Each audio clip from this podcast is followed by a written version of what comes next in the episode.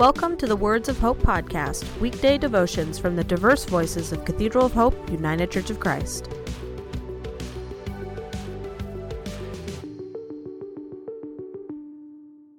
The devotion for today, Friday, December 4, was written by Dennis Bolin and is narrated by Thomas Riggs.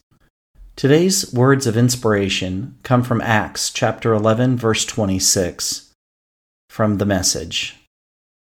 It was in Antioch that the disciples were for the first time called Christians. Hear today's words of hope. There is a lot of talk these days about labels. Labels we place on other humans. Admit it, we all do it. I have applied numerous names to various politicians and other Americans I strongly disagree with over the past few weeks. I am ashamed to say the names I use are not very nice, but I use them anyway. We find a label being applied for the first time to the followers of Jesus in today's assigned reading, Acts 11, verses 19 through 26. They were called Christians. The label gave them an identity in a tribal world where distinctions among people determined your place in society and how you related to others. I wonder if Jesus would have liked naming his followers in a way that separated them from others.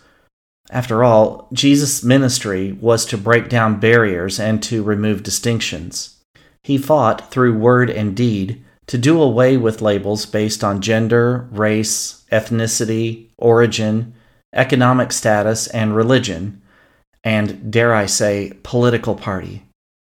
Refusing to go along with society's labels was so threatening to those in power that it was among the things he did that got him killed. Many of us have had hurtful labels and names hurled and even spit at us. We know how hurtful and destructive they can be. So, what do you think about taking on the burden of the label Christian? Are you surprised I used burden to describe bearing the label Christian? It is a burden in two very different ways. In my opinion, it is a burden in the sense that Christian now applies to a wide range of behaviors and beliefs that seem to be counter to the ways of Jesus. In my opinion, some have distorted the definition of Christianity. It has a bad connotation to many especially young people. Which brings me to the second reason wearing the name Christian is a burden.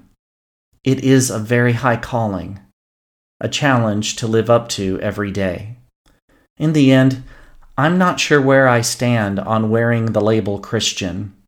Without doubt, it is a calling worth reaching for. Indeed, the highest calling there is. But it is heavy with baggage in today's society as well. Since he wasn't into labels, I wonder if Jesus would like the name Christian. I am thinking that Jesus wouldn't pay so much attention to what I call myself or what others call me. He would call me sibling. Let us pray. God of my being, may I wear the name child of God and sibling of Jesus today? The Words of Hope podcast and the Cathedral of Hope daily devotions are a ministry of Cathedral of Hope United Church of Christ.